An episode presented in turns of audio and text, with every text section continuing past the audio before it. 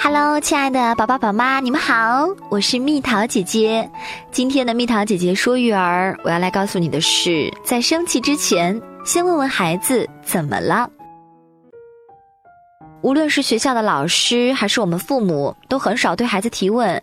也许在我们的潜意识当中，老师将知识传递给学生，妈妈将知识教给孩子，已经成为一种固定的模式。导致我们从来就没有产生过向孩子提出问题的念头，当然也不排除父母不好意思、拉不下脸来向孩子问问题这个原因。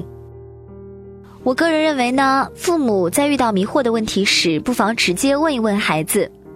孩子进入幼儿时期，正是好奇心、求知欲最旺盛的时候，一天到晚诸如“妈妈，这是什么？这个为什么这样？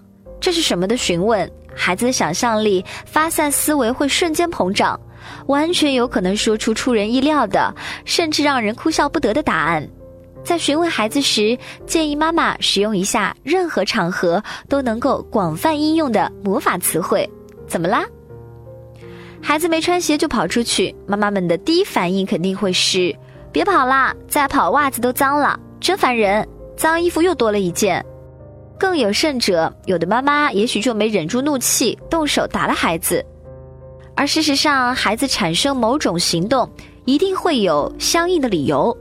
如果连问都不问就直接发脾气，不但孩子感到委屈，妈妈本身的心情也不会好吧？也许孩子不惜弄脏袜子，不穿鞋子直接跑出去，只是为了救下被乌鸦欺负的小猫呢？如果妈妈不问青红皂白的一通发火。从此以后，孩子就会担心惹妈妈生气，让妈妈心情不好，再也不去救助受欺负的小动物了呢。当然，如果事件的严重性远远超过只是将袜子弄脏那么简单，就需要妈妈严厉的阻止孩子，告诉他不行。具体操作时呢，也可以从询问怎么了开始。看到平常关系一直很好的姐妹俩突然大打出手，妈妈同样可以以“怎么了”的方式去询问。这时，孩子一定会告诉妈妈自己动手的原因，比方说妹妹玩火，我觉得太危险了，一时着急就打了她等等。听完孩子的讲述后，妈妈若能够耐心的给予。哦，原来姐姐是在担心妹妹啊，真不愧是姐姐呢。但是以后再遇到这种事儿，不要动手，先把原因告诉妹妹，她会理解你的。嗯，要给出这样子的建议，姐姐一定会欣然接受，并且热情的拥抱妈妈吧。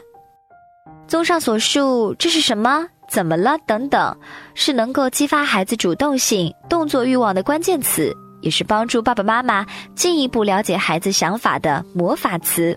主动向孩子提问，也是我所有育儿理念中最重要的内容之一。就我个人而言，迄今为止，我从没有因为我主动询问而后悔过。